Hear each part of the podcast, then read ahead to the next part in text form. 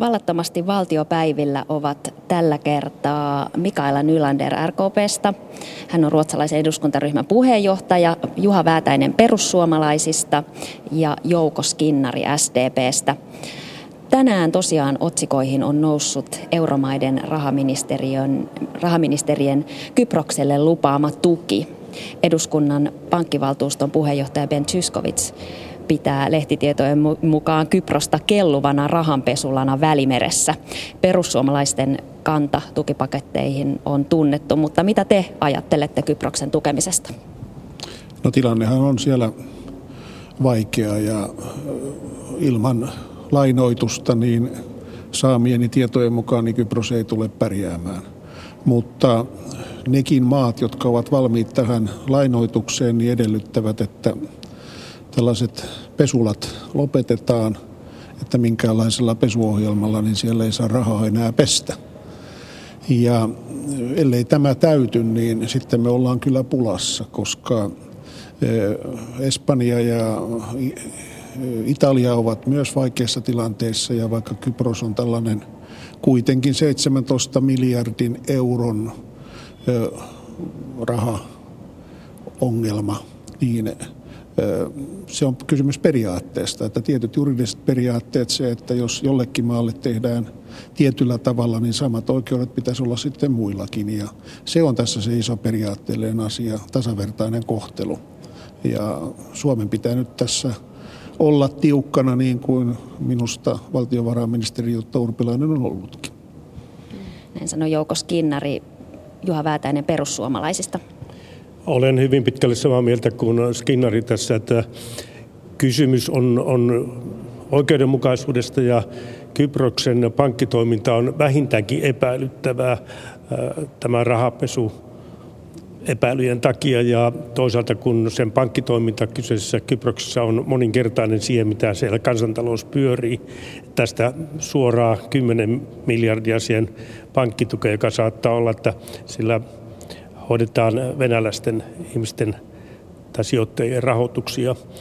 Ja myöskin se, että tämä heijasta menee suoraan sitten näihin massiivisiin 2000 miljardin pelassa oleviin Italian ja Espanja ja ei Euroopalla kellään ole varaa eikä mahdollisuutta tällaista epäoikeudenmukaisuutta tehdä. Ja kyllä tähän täytyy nyt loppujen lopuksi tulla joku selkeä pysähdy. Ei tämä voi edetä ja varsinkaan Suomi ei voi olla tällaisessa mukana hyvin oikeudenmukaisena maana. Joo, kyllä me lähdemme siitä, että jos Suomi on mukana näissä operaatioissa, pelastusoperaatioissa, niin tietysti Suomella pitää olla tiukat ehdot. Ja olipa se sitten kysymys juridisista ehdoista tai vaatimuksista siitä, että muutetaan lainsäädäntö jossain maassa tai rakenteellisista uudistuksista, niin mun mielestä tämä on kokonaisuus ja Suomen täytyy olla hyvin tiukka siinä, koska ainut tapa selvitä tästä kriisistä kokonaisuudessaan on luoda terve ö, talous ja, ja, ja myös pankkitoiminta koko Eurooppaan tulevaisuudessa. Että tässä pitää olla ihan kirkkaasti mielestä tämä pitkä jänteinen tavoite. Lehdet kertovat tämän aamun lehdet, että Kyproksen tukiohjelma voidaan lain mukaan käsitellä eduskunnan suuressa valiokunnassa, eikä sitä tarvitse tuoda eduskunnan suureen saliin, vaikka tähän asti lainaohjelmat on siellä käsitelty. Nouseeko täällä eduskunnassa tästä poru? No en tiedä porua, mutta ihan terveellinen keskustelu. Ja minusta nyt olisi ihan hyvä, että tänä keväänä olisi jälleen täysistunnossa tällainen keskustelu, jossa käytäisiin näitä asioita nimenomaan tästä asiasta läpi. Onhan niitä käyty kyselytunnilla ja, ja näissä eri, eri keskusteluissa, mutta kyllä tämä on sen arvoinen asia, monessa mielessä sen arvoinen asia, että minusta täysistunto, itse olen suuren valiokunnan jäsen ja työvaliokunnan jäsen siellä, että itse pääsen keskustelemaan muutoinkin ja myös valtiovarainvaliokunnassa, joka näissä takausasioissa on keskeinen, että kyllä täysistuntoa tarvitaan olen aivan samaa mieltä Skinnerin kanssa tässä asiassa, että, että kun on kysymys näin isoista ja periaatteellisesti hyvin merkittävistä asioista, niin vaikka joku valiokunta periaatteessa ja juridisesti voisi käsitellä asiaa, niin ilman muuta, jotta myös suomalaiset voisivat seurata, että mitä mieltä kukin puolue on ja mitä mieltä yksittäinen kansanedustaja on. Ja jotta tämä selvisi, niin tarvitaan tämä julkinen keskustelu täysistuntosalissa, joten ilman muuta sinne. Perussuomalaiset ovat koko ajan olleet sitä mieltä, että nämä kysymykset pitää keskustella tällä suuressa salissa hyvin avoimesti ja selvästi. Muutenhan kansalaisille jää asia varmaan ennen pitää väipi pimeento, että se, että se valiokunnissa käsitellään, niin se on vain valiokuntien käsittely. Suomalainen demokratia edellyttää tällaista toimintaa ja meidän mielestä se on tehtävä juuri näin ja pitäisi tehdä enempi näin. Otetaan vielä yksi hyvin ajankohtainen aihe eduskunnasta. Eilen eduskunnalle luovutettiin ensimmäinen kansalaisaloite turkistarhauksen kieltämisestä. Tämä aloite on saanut 70 000 allekirjoittajaa, mutta täällä eduskunnassa ei ollut oikein selvää, että miten näitä kansalaisaloitteita käsitellään, että miten, miten ei ollut oikein ohjeita, että miten valiokunnissa kansalaisaloite etenee. Miten näin on päässyt käymään, Mikaela Nylander? No tietysti täytyy pitää mielessä, että tämä on nyt ensimmäinen kerta. Ja perustuslakivaliokuntahan on tehnyt tulkintaa tästä, että miten tulisi edetä. Mutta nyt olemme päätymässä siihen, että että se on puhemiesneuvosto, joka sitten antaa ohjeita, mutta näillä näkymin, että se tulee aivan normaalisti ison saliin lähetekeskustelua varten. Sitten valiokunta käsittelee sitä, voi pyytää asiantuntijoita, ministeriöiden näkemyksiä ynnä muuta. Ja sitten mun mielestä se olisi ihan hyvä tuoda takaisin tähän täysistuntosaliin, jotta kaikki pääsevät osallistumaan siihen. Ja mun mielestä se on tärkeää, että tämä prosessi menee oikein nyt, koska tämä on ensimmäinen kerta Suomen maan historiassa, jolloin käsittelemme kansalaisaloitetta, niin kyllä, kyllä se täytyy mennä oikein ja täytyy saada kunnon käsittely, riippumatta siitä, että mitä mieltä ollaan asiasta. Niin, niin mun mielestä se käsittely on todella tärkeä. Miten, Juha Väätänen, miten kansalaisaloitteiden täällä eduskunnassa käy? Olen Ylanderin kanssa ihan samaa mieltä tästä. Avoimesti keskustelemme ja, ja kansalaisaloite on ihan asiallisesti käsiteltävä siinä kuin muutkin ja, ja se minun mielestä lisää demokratiaa. Se tulee varmasti hyvin seuratuksi, kun se suureen saliin tuodaan ja keskustellaan. Tässähän on kysymys siitä ensinnäkin puhemiesneuvostossa, kun se päättää tehdä esityksen, mihin valiokuntaan se lähetetään, mikä on se pääkäsittelyvaliokunta, onko se esimerkiksi maa- ja metsätalousvaliokunta vai perustuslakivaliokunta vai talousvaliokunta, riippuen nyt siitä, mihin se painopiste halutaan laittaa, mutta että sitten samalla päätettäisiin laajasta asiantuntija- tai siis lausuntokierroksesta myös muissa valiokunnissa, että moni, mahdollisimman moni kansanedustaja pääsisi nyt tätä, tätä asiaa käsittelemään ja sitten se tulee tulee valiokunnan mietintönä ja näiden lausuntojen pohjalta niin täysistuntokäsittelyyn laajalla asiantuntijakierroksella, niin silloin me saataisiin hyvä pohja tälle ensimmäiselle aloitteelle. Mennään sitten ajankohtaisiin talousaiheisiin ja asuntopolitiikkaan, joka on puhuttanut koko alkuvuoden ja ehkä jo edellisinä vuosina. Perussuomalaiset ja keskusta ovat kaavailevat tekevänsä asuntopolitiikasta välikysymyksen. Missä vaiheessa, Juha Väätänen, missä vaiheessa tämä välikysymys on? Onko se tulossa? Me käymme parasta aikaa keskustelua äh, perussuomalaisten ja keskusta tämän välikysymyksen sisällöstä ja se on ollut työvalikunnassa sillä Itsehän olen asuntojaoston puheenjohtaja ja osallistun siihen hyvin intensiivisesti. Se tulee huomenna molemmissa äh, eduskuntaryhmissä ryhmän käsittelyyn ja siellä se asiasta lopusti ratkeaa, että esitämmekö, ja jos esitämme, niin sehän on perjantaina sitten.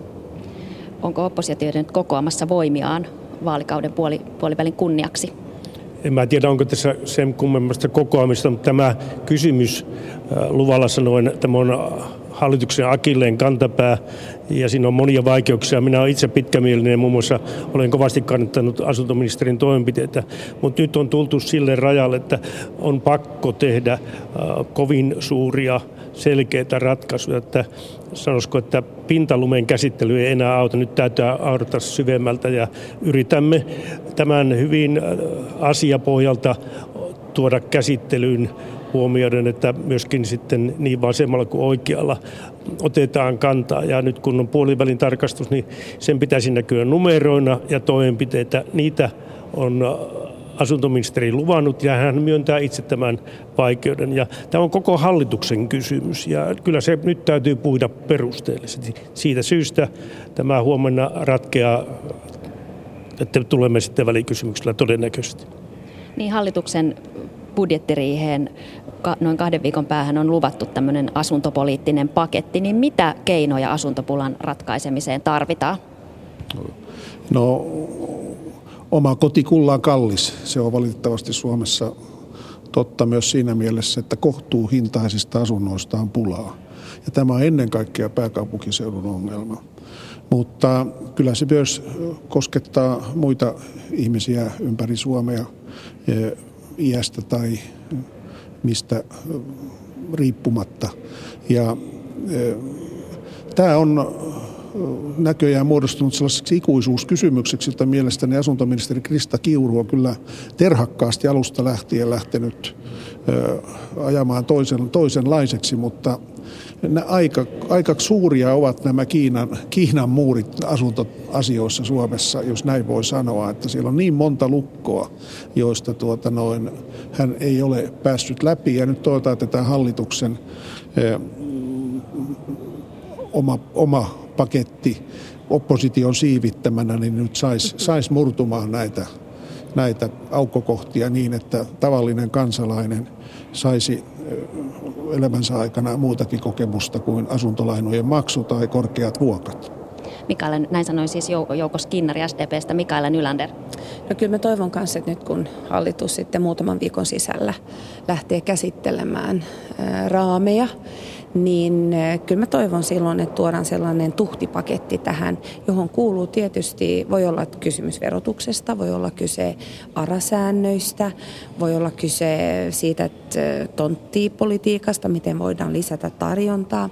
Että kyllä, mä, kyllä mä uskon, niin että kaikki tiedostamme, että on tämän Etelä-Suomen alueen ja metropolialueen tosi sellainen, joku puhui tästä, että heikkous, se oli hallituksen heikkous, mutta tämä on, tästä muodostuu siitä, tai muodostuu sellainen hankala kokonaisuus. Sitten mä halusin ky- kytketä tähän kyllä tämä metropolihallinto tai mahdolliset kuntaliitokset metropolialueella, niin kyllä sekin vaikuttaa siihen, koska jos ajatellaan yksi suurimpia tehtäviä mitä halutaan luoda, jos tulee metropolihallinto, on tämä asuntopolitiikka, maankäyttö, strateginen maasuunnittelu ja siihen kytkeytyy kyllä tämä sosiaalinen asuntotuotanto, asuntotuotanto ylipäätänsä. Että kyse on kyllä tosi laajasta kokonaisuudesta, mutta mä uskon siihen, että hallitus pääsee kiinni tähän ongelmaan. Toivotaan niin, Juha Väätäinen. Niin, minäkin äh, todella toivon näin, mutta tämä ei voi pelkän toivon varassa mennä, että edustaja Dynär viittasi tähän metropoliratkaisuun. Siihen tähän liittyy olennaisesti myöskin liikenne, äh, kaiken kaikkiaan maankäytön, asumisen ja liikenteen yhteiset ratkaisut. Ja tässä suhteessa äh, kyllä nyt sitten täytyy lopettaa keskinäinen kiistely nyt on kysymys siitä, se on sama, tehdäänkö tässä sosialismia vai kapitalismia. Tämä täytyy tehdä asuntoja tarvitseville ihmisille ja myöskin huolehtia vallitsevasta asuntokannasta. Se rappeutuu meidän käsissämme. Se on 550 miljardia kansallisomaisuutta ja tämä on henkilökohtainen kysymys asunnottomille tai sellaisille ihmisille, joille lompakko ei kestä enää maksaa tätä asumista nykyistäkään. Ja Äh, ei minua tässä kiusaa, että äh, meneekö tämä hallituksen piikkiin vai opposition piikkiin. Me tarvitsemme sellaisen kansallisen ratkaisun. Tämä estää toimenpiteitä ja edistymistä liike-elämässä ja yhteiskunnan hyvinvointipalveluissa kaiken kaikkiaan. Tämä on, tämä on kohta kansallinen todellinen ongelma ja se täytyy mennä yhdessä ratkaista. Niin se on todella, todella, todella, todella ongelma ja yksi tähän ongelmaan syypää on se, että mikä on rahan hinta. Ja nythän rahan hinta on nousemassa ja minusta pankkien kanssa nyt finanssivalvonnan pitäisi keskustella ja finanssivalvonnan pitäisi. Rahoitustarkastuslaissa on nimenomaan myös tämä kohtuunäkökulma, että nämä palvelumaksut, joihin tämä marginaalinkin luen, niin, niin se pitäisi olla kohtuullinen. Ja finanssivalvontaa taas valvoo eduskunnan pankkivaltuusto. Että minusta nyt Ben Zyskovitsin johdolla, joka on tällainen kohtuuden metsästäjä, niin nyt kohtuuden metsästäjän pitäisi lähteä metsästämään myös näitä pankkipalvelumaksuja, koska se kuuluu eduskunnan pankkivaltuustolle. Pitää huoli siitä, että pankit eivät liian, liian paljon ota näistä yksipuolisesti hintaa. Siirrytään asuntopolitiikasta hallituksen puolivälitarkastelussa ja budjettiriihessä olleeseen kysymykseen. Sinnehän on siis odotettavissa ikäviä ratkaisuja pari viikon päähän, isoja menoleikkauksia ja veronkorotuksia, jos mitään ihmettä ei työmarkkinoilla tapahdu. Mutta yksi asia, joka oli esillä puolivälitarkastelussa, oli mahdollinen yritysveron keventäminen. Olisitteko te valmiit keventämään yritysveroa ja ratkaisisiko se työllisyys- ja kilpailukykyongelmat? Mikaela Nylander oli ensin. Olemme ehdottomasti minun puolueessani ollaan ja eduskuntaryhmässä ollaan valmiita tähän ilman muuta yhteisövero veroa ollaan, ollaan valmiita kyllä laskemaan. Mutta sitten mun mielestä pitäisi ajatella vähän toisiin ja luoda uuden tyyppistä lainsäädäntöä myös. Esimerkiksi jos yrity, yritys haluaa investoida, että ei nosta niitä voittoja, mahdollisia voittoja, vaan investoi, jotta voisi ehkä työllistää paremmin tai, tai muuten. Niin mun mielestä tällaista ei saisi verottaa Suomessa. Et vähän niin kuin äh, Viron malli jo, niin, niin, niin tämä voisi olla sellainen hyvä, hyvä asia. Mutta eihän se kokonaisuudessaan ratkaise meidän pulmia. Kyllä me tarvitaan rakenteellisia uudistuksia. Me tarvitsemme sitä, että suomalaiset jaksavat tehdä töitä kauemmin, pidempään ynnä muuta. Tähän on osa tekijä vaan. Mutta me olemme valmiita siihen. Nyt aika alkaa loppua, niin lyhyitä vastauksia. Niin perussuomalaiset on sitä mieltä, että kyllä siinä varmasti varaa on, mutta meidän täytyy ajatella, että se tekee, jos sitä laskettaisiin 20, niin se tekee miljardin vajeen valtion budjetissa ja se pitäisi jostain kerätä, että ei niin paljon hyvää, etteikö sitten pahaakin. Se ei tätä kokonaisongelmaa missään tapauksessa tässä maassa työllisyyden osalta ratkaisi. Siihen tarvitaan toisenlaisia, paljon toisenlaisia, kovempia ratkaisuja ja me olemme sitä mieltä, että kyllä yrityksiä pitää sanoisiko hyvittää siitä yrittämisestä ja, ja tässä suhteessa olemme valmiit siihen lievään laskuun. Joukoskin. Niin kyllä työmarkkinajärjestöjen kanssa pitäisi saada sellainen sopimus aikaiseksi, että päästään eteenpäin, koska Suomessa ei minusta ole varaa mihinkään kriisiin. Ja tämä kansalaisten ostovoima on sitten lapsiperheet tai eläkeläiskysymyksessä. Se on sellainen tärkeä asia, joka sitten yhdessä työmarkkinajärjestöjen kanssa pitäisi ratkaista. Ja jos elinkeinoelämä on sitä mieltä, että heidän mielestään viennin ja työllisyyden näkökulmasta tämä yhteisövero on se, johon pitää puuttua, niin olkoon sitten näin. Sehän on, täytyy heidän olla omassa asiassaan asiantuntijoita, vaikka eivät aina oikeassa olisikaan. Näin olemme käyneet joitakin ajankohtaisia aiheita täällä eduskunnassa lävitse ja vallattomasti valtiopäivillä olivat siis Mikaela Nylander RKPstä ja Jouko Skinnari SDPstä ja Juha Väätäinen perussuomalaisista. Palaamme tänne eduskuntaan ensi viikolla uusin aiheen ja uusin edustajin.